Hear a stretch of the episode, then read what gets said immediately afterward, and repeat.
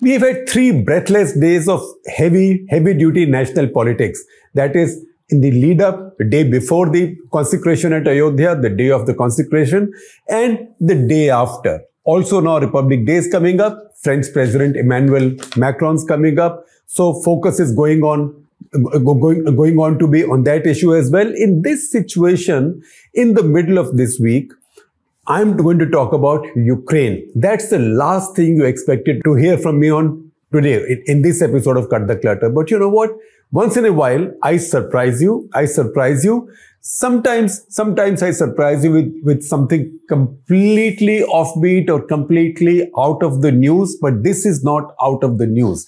I will also explain to you why is it so? Why is it so that we should not, we should not take our eye off what's happening in Ukraine? Because, you know, this is now looking like a never-ending war. It's a kind of war that Iran and Iraq had that went on for almost eight years. In this case now, this is going to be finish its second year for the past many months. For the past many months, while one military superpower, I, I'm careful, I say military superpower. Russia is not a superpower. Otherwise, it's a sub two trillion dollar economy, right?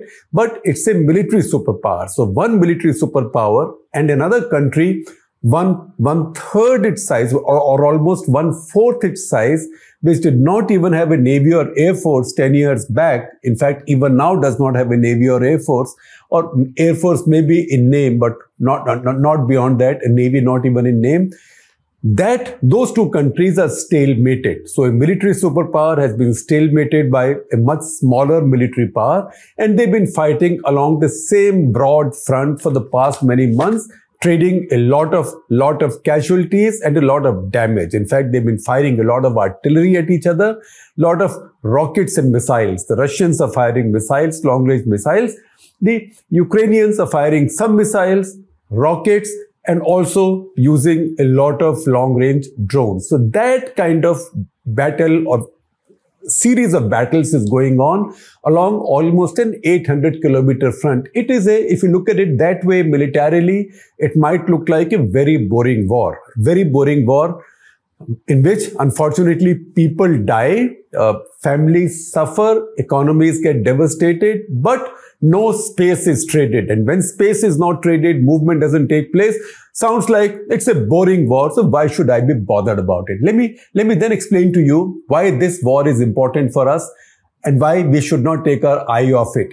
If you look at everything that's happening in the world right now, the, the state of the world has turned inside out, upside down. You can choose your description in the past two years. The, the reason this started, the root of all this lies in the Russian invasion of Ukraine. Because if Russia had not invaded Ukraine, Russia's need for Chinese help or Chinese support would not have become as strong as it is. So that, that closeness, that closeness by compulsion that Russia sought with China has now created an imbalance in the global balance of power. That affects the world, that affects India as well, because India's longest, longest lasting, most durable friend, on whom India still has a lot of dependence. Remember, almost ninety-five percent, if not more, tanks of Indian Army are of the Russian slash Soviet origin. All the armored personnel carriers, as they used to be called in the past, now they are infantry fighting vehicles of the Indian Army. Almost all are of Soviet slash Russian origin. Brahmos missile is a fifty fifty, that's our only cruise missile. Brahmos missile is a fifty fifty.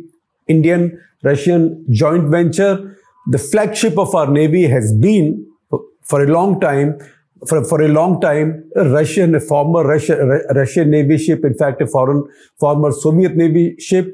Most of the combat assets, combat flying assets of Indian Navy are of Soviet slash Russian origin. Sagarika missile program, our nuclear submarine program, depends greatly on Russian, Russian collaboration, cooperation, as does, as do some, some aspects of our missile and, and rocket programs as well, missile, missile and space programs as well. So this is a very sensitive relationship that India has with Russia, and India has no intention of discontinuing that. In that situation, Russia became, becoming that much more dependent on China when China is giving India a lot more trouble is is a very significant change for India. By the, this change, by the way, has come only in a one-sided manner, in the sense that the decision to start the war in Ukraine was only one country's, one government's, and in fact, one leader's, that is Vladimir Putin. So this is significant for India in particular. Now, because Russia has needed more and more ammunition and more and more cheaper missiles and cheaper drones, they've been buying those, they've been sourcing those from Iran. So Iran has become very useful for Russia. Iran's become useful for Russia. Iran already has a good relationship with China. So a new axis has developed. That is the China-Iran-Russia axis. It is the development of this axis that has then emboldened Iran. It has emboldened Iran. Earlier, Iran would make impact in its immediate neighborhood, maybe some in Iraq, maybe some in Syria, and, and around Israel. But, but now you can see that Iran has got emboldened, and Iran is projecting its power way beyond its immediate neighborhood. And that's the reason we say that Iran's control now, or it not quite control, Iran's, Iran's shadow now spreads from the Mediterranean to the, to the Arabian Sea, across the Red Sea and, and the Persian Gulf, or Arabian Gulf if you, if, if, if you prefer to call it. So Iran has acquired this larger image or larger shadow or larger footprint over global affairs than it, it would have ever, ever imagined, would not have happened, but for the war in Ukraine. Now, because of the war in Ukraine, we see many divisions also coming up in Europe, and those divisions reflect in many ways. Those divisions reflect, first of all, in terms of, are you going to fight Russia? Are you not going to fight Russia? So there are countries that have doubts, and these are, these are NATO members. Hungary, for example.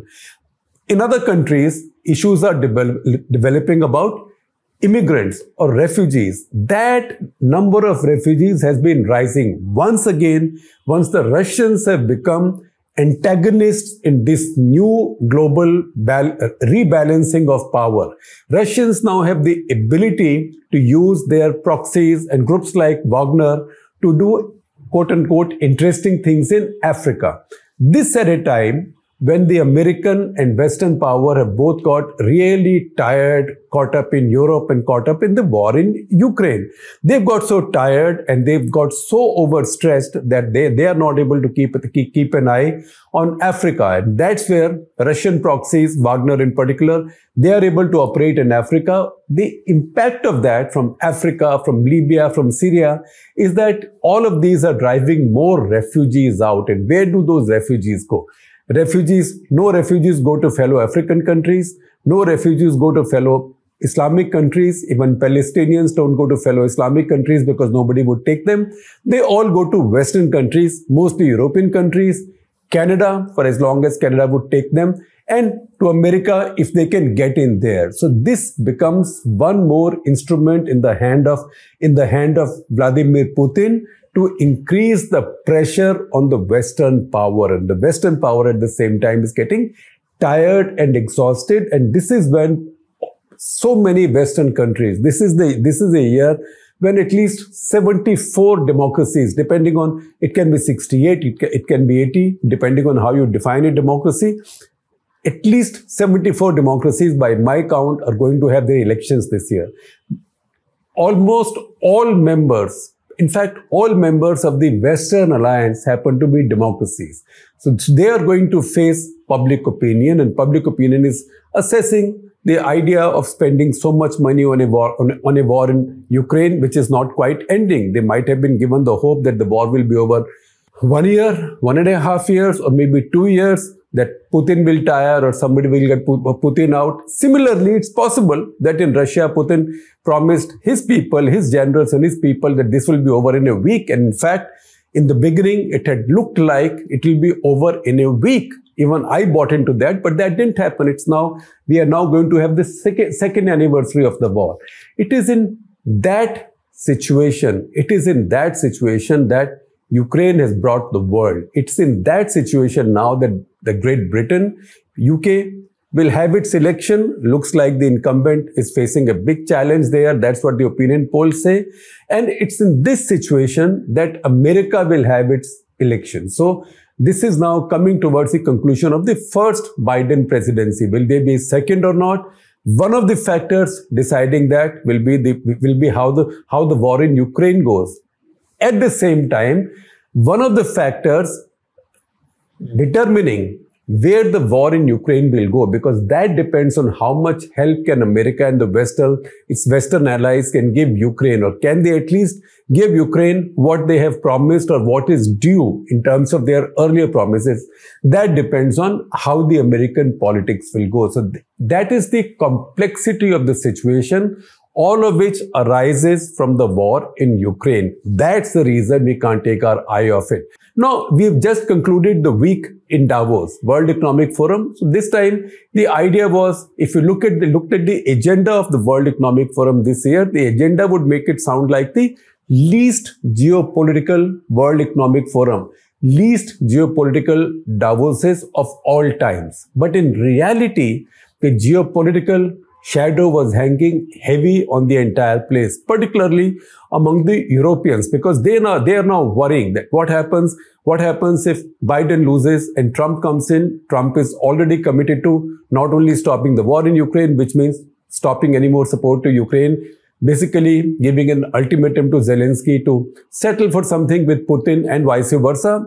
He hopes that that will work. In fact, he has said that the war in Ukraine will stop on his first day as president. So they worry about that, because without help from the Americans, it isn't very far that Zelenskyy or Ukraine can go in this war. If that happens, and if the Russians see themselves as the victors of that war, that will change the power equation completely for the Europeans. Then Europeans, will they be at Russia's mercy or at America's mercy? If Trump is in power, Europeans will no longer be able to count on American support, even though that's a treaty commitment under NATO arrangement. Because even earlier, Trump, Trump is the one who used to keep asking the Europeans to build their own militaries, to build their own defense, or at least start paying him, start paying the Americans for what the Americans spend on, spend on Europe's defense. So some of those questions will come up. That's why at Davos this year, the star of the show, star quote-unquote star, because star usually is taken in a positive, positive sense, it wasn't quite positive. The star of the show was Zelenskyy. Now, two years back, two thousand twenty-two, when Davos took place in the summer, because the previous year, Winter Davos had not taken place because of COVID. The following year also, January two thousand twenty-two, the COVID overhang was still there. So again, in the usual time, Davos didn't happen in two thousand twenty-two, January. It was shifted to the summer. In that summer, Zelenskyy did not come physically. He spoke virtually. So even when he spoke virtually, he was a star, star, star in a positive sense, because he was seen as something who had defied the Russian power. Contrary to expectations that he will fold, over, fold up in a week, or that he will escape and seek refuge somewhere else, because everybody's memories were fresh from what happened in Kabul and Ghani's flight. And everybody thought that something like Ghani will happen in this case, except in this case, Zelenskyy might go to a Western country, maybe may, maybe to Paris, or maybe to may, maybe to another another country in Europe or America, and run his government in exile from there, while his people carried out maybe guerrilla warfare. But that did not happen. Not only did that not happen, he actually pushed back the Russians. He inflicted humongous casualties and damage, and I must say, enormous humiliation on the Russian military power. So two thousand twenty-two summer, he was a hero. He was a star. two thousand twenty-four January, he was present at Davos physically. He was present at Davos physically. He was much sought after, of course. But in this case, he is the one. There was a change in Zelensky's mood. He is the one. He is the one who was now seeking out others. He was seeking out others, and he was also somebody who was seen to be under enormous security threat. Now, Davos is a place where heads of state come from all over with their security, et cetera. It's also, it's also a place where on one street, the promenade, you can run into, you can run into Macron, you can run into Emmanuel Macron, Olaf Scholz of Germany, you can, you, you can run into John Kerry, you can run into Javier Milei of Argentina, three times, four times in a day. It's that kind of place. In that kind of a place, I've never seen this street being blocked for any visiting head of state, and blocked not for a minute or two, but blocked for an hour and a half. That happened. Why did that happen? That happened because Zelenskyy was visiting a little Ukraine pavilion there on, on the street. He was visiting it and traffic was blocked on both sides. And there were literally, literally hundreds of people lined up on both sides and scores of motor vehicles, scores of motor vehicles with many important, powerful people, C E Os of top companies. It was like the G D P of a lot of country was standing there waiting, waiting for the bandobast to be lifted, or what we call in Delhi as route lag gaya, route to be lifted, right? When the Prime Minister is going somewhere or President is going somewhere, in Delhi they say, New Delhi they say route lag gaya hai, which means police have come and blocked off traffic so no one else can go until the, until the convoy of the V V I P passes. In this case, that happened because of Zelenskyy. Why? Because of the fear that there is a big threat to his life. So from being this big, great star who was lionized when he was present only virtually, when he was here physically, he was seen as, he was seen as somebody in need. He was also seen as somebody under great threat. Now, the threat to him, the threat to him is not just physical to himself. The threat to him also is in terms of what's happening to his country, because in this case, instead of being sought after, it is Zelenskyy who was going out seeking people, not just world leaders, but also global C E Os, also investors, asking them to invest, for example, in one session, asking them to invest in Ukraine's economy. And he said, why should you invest in Ukraine's economy? Let me put it differently. Investing in Ukraine's economy means you are investing in your own security. So his pitch was that if Ukraine loses this war, then all of the Western world loses this war, and you will then have to deal with Russia, Putin's power, rampant Putin, on your own. You will be on your own. And he said, and this is something that he also said in a small get together, in a small exchange with a group of international editors. It was on the record. In that, in that exchange, he said that, look, if Ukraine loses, what happens to Europe? The largest and the strongest army in Europe would have been defeated. And if you did a little check, and as I did on Google immediately, Ukraine's army today is the largest and the strongest army in Europe. So he said that will be, do you want to live with a situation where Putin has defeated the largest and the strongest army in Europe?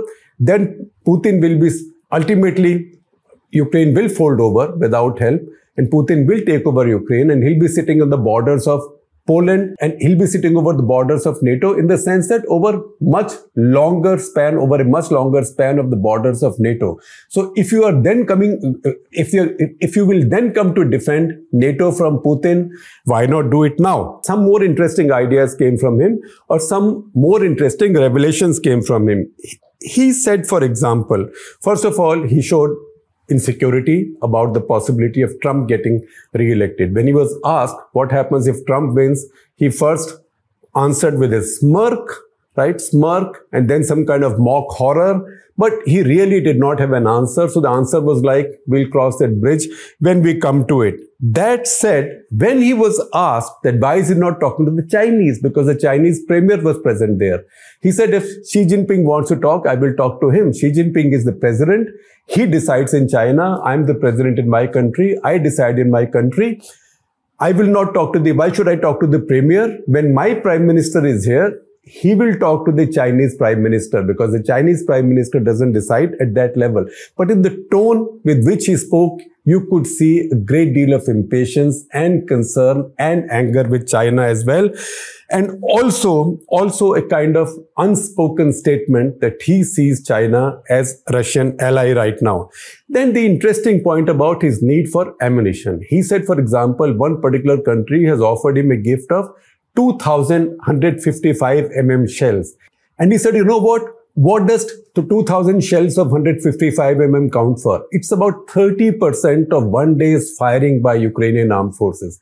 That means Ukrainian armed forces are firing about seven and a half thousand one hundred fifty-five millimeter shells in a day.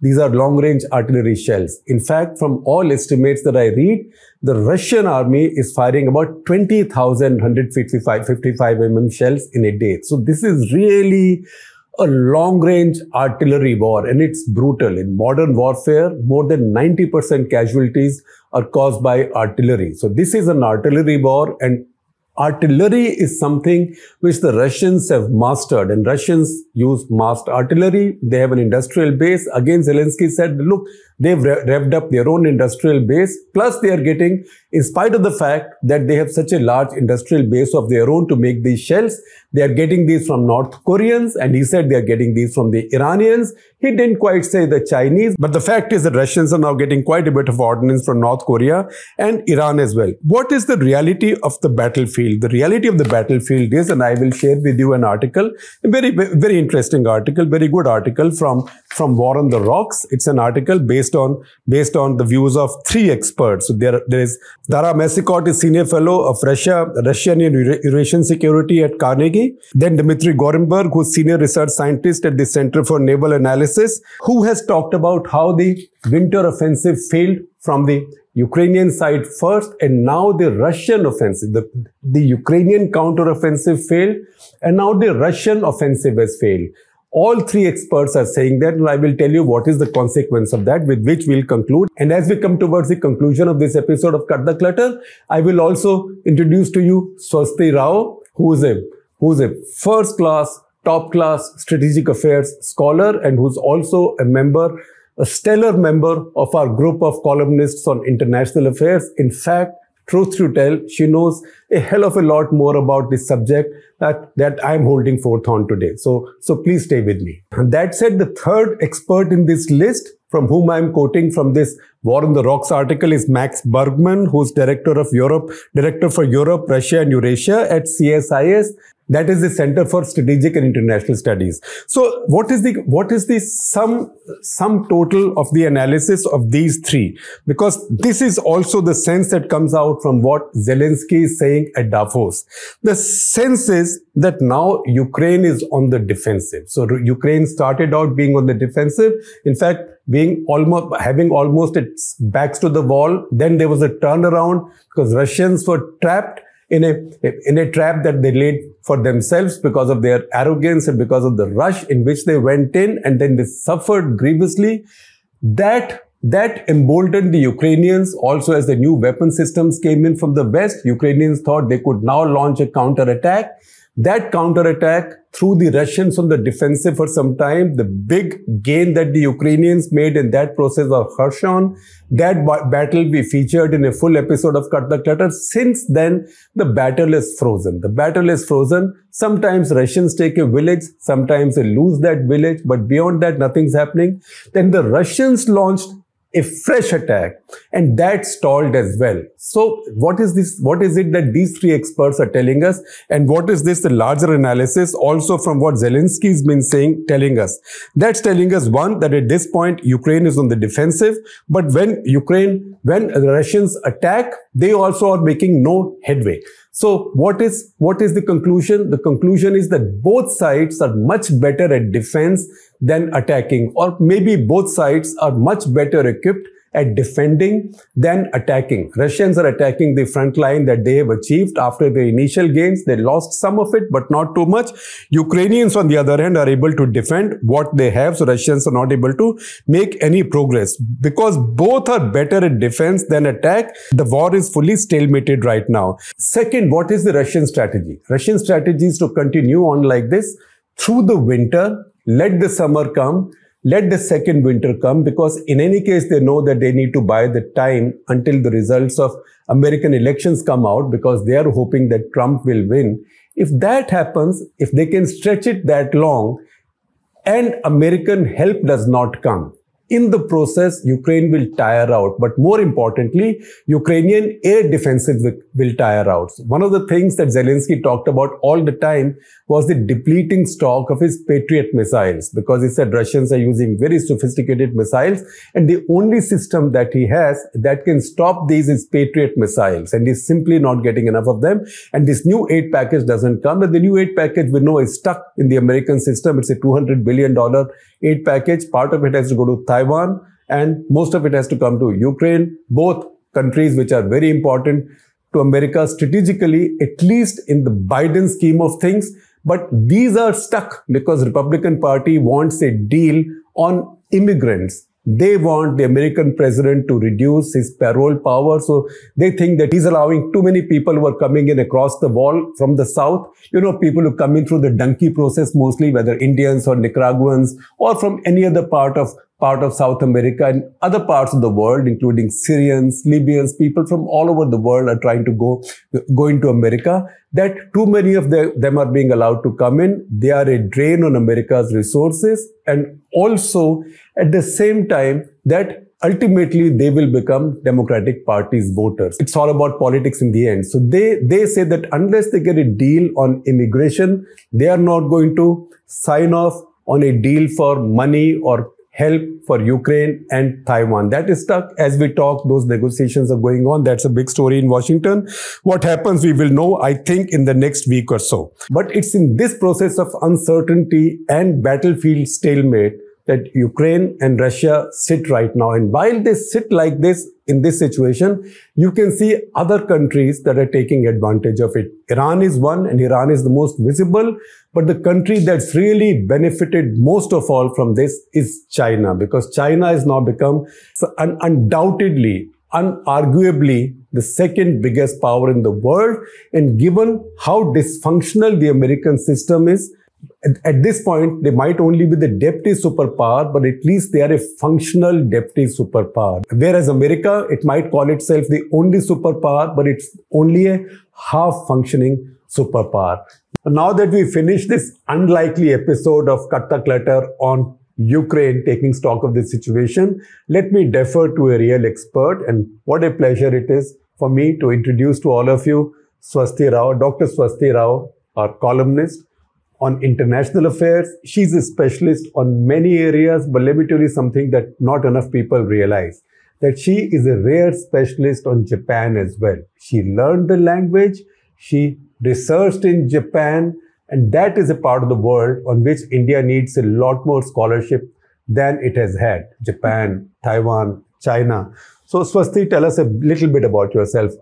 Because I saw you in the newsroom today, I thought मौके का फायदा उठाओ. Let me take, take advantage of your presence and drag you in. So tell us about yourself. Okay, so first of all, thank you, Shekhar ji, and it's it's really it's nice. I mean, I've been writing, of course, um, on on European affairs and European security and a lot of other international, uh, you know, uh, issues for the print. And uh, I, I work at the Manohar Parrikar Institute. Um, Manohar Parrikar Institute of Defense Studies and Analysis. Yes, it was earlier called I D S A, but then we added, uh, you know, Manohar Parrikar ji's name, uh, you know, to it. So uh, what more can I say uh, about myself? Yes, I'm a completely international relations person. And we were just discussing how I got into I R. And then uh, while I was still doing my M A from J N U, I got interested in In Japan. I traveled to that country. Then eventually I landed up writing my PhD there. Uh, then finally I came back to India. I was teaching for about three years um, at A M U. I was teaching security and strategic studies. I was teaching courses on European security, on uh, different types of conflicts, on the theory of war, on the rise of China, et cetera. And it's very interesting, and lots of uh, my, my students would be interested, ex-students would be interested, because then I used to, uh, you know, see the Cut the Clutter. And I used to recommend all the relevant uh, episodes to my students. And I, I would, if I go back to my Google Classrooms, because two years were COVID years, I would still find a lot of uh, Cut the Clutter episodes indexed there. So that just shows so, you that Cut the Clutter has been around for a long time.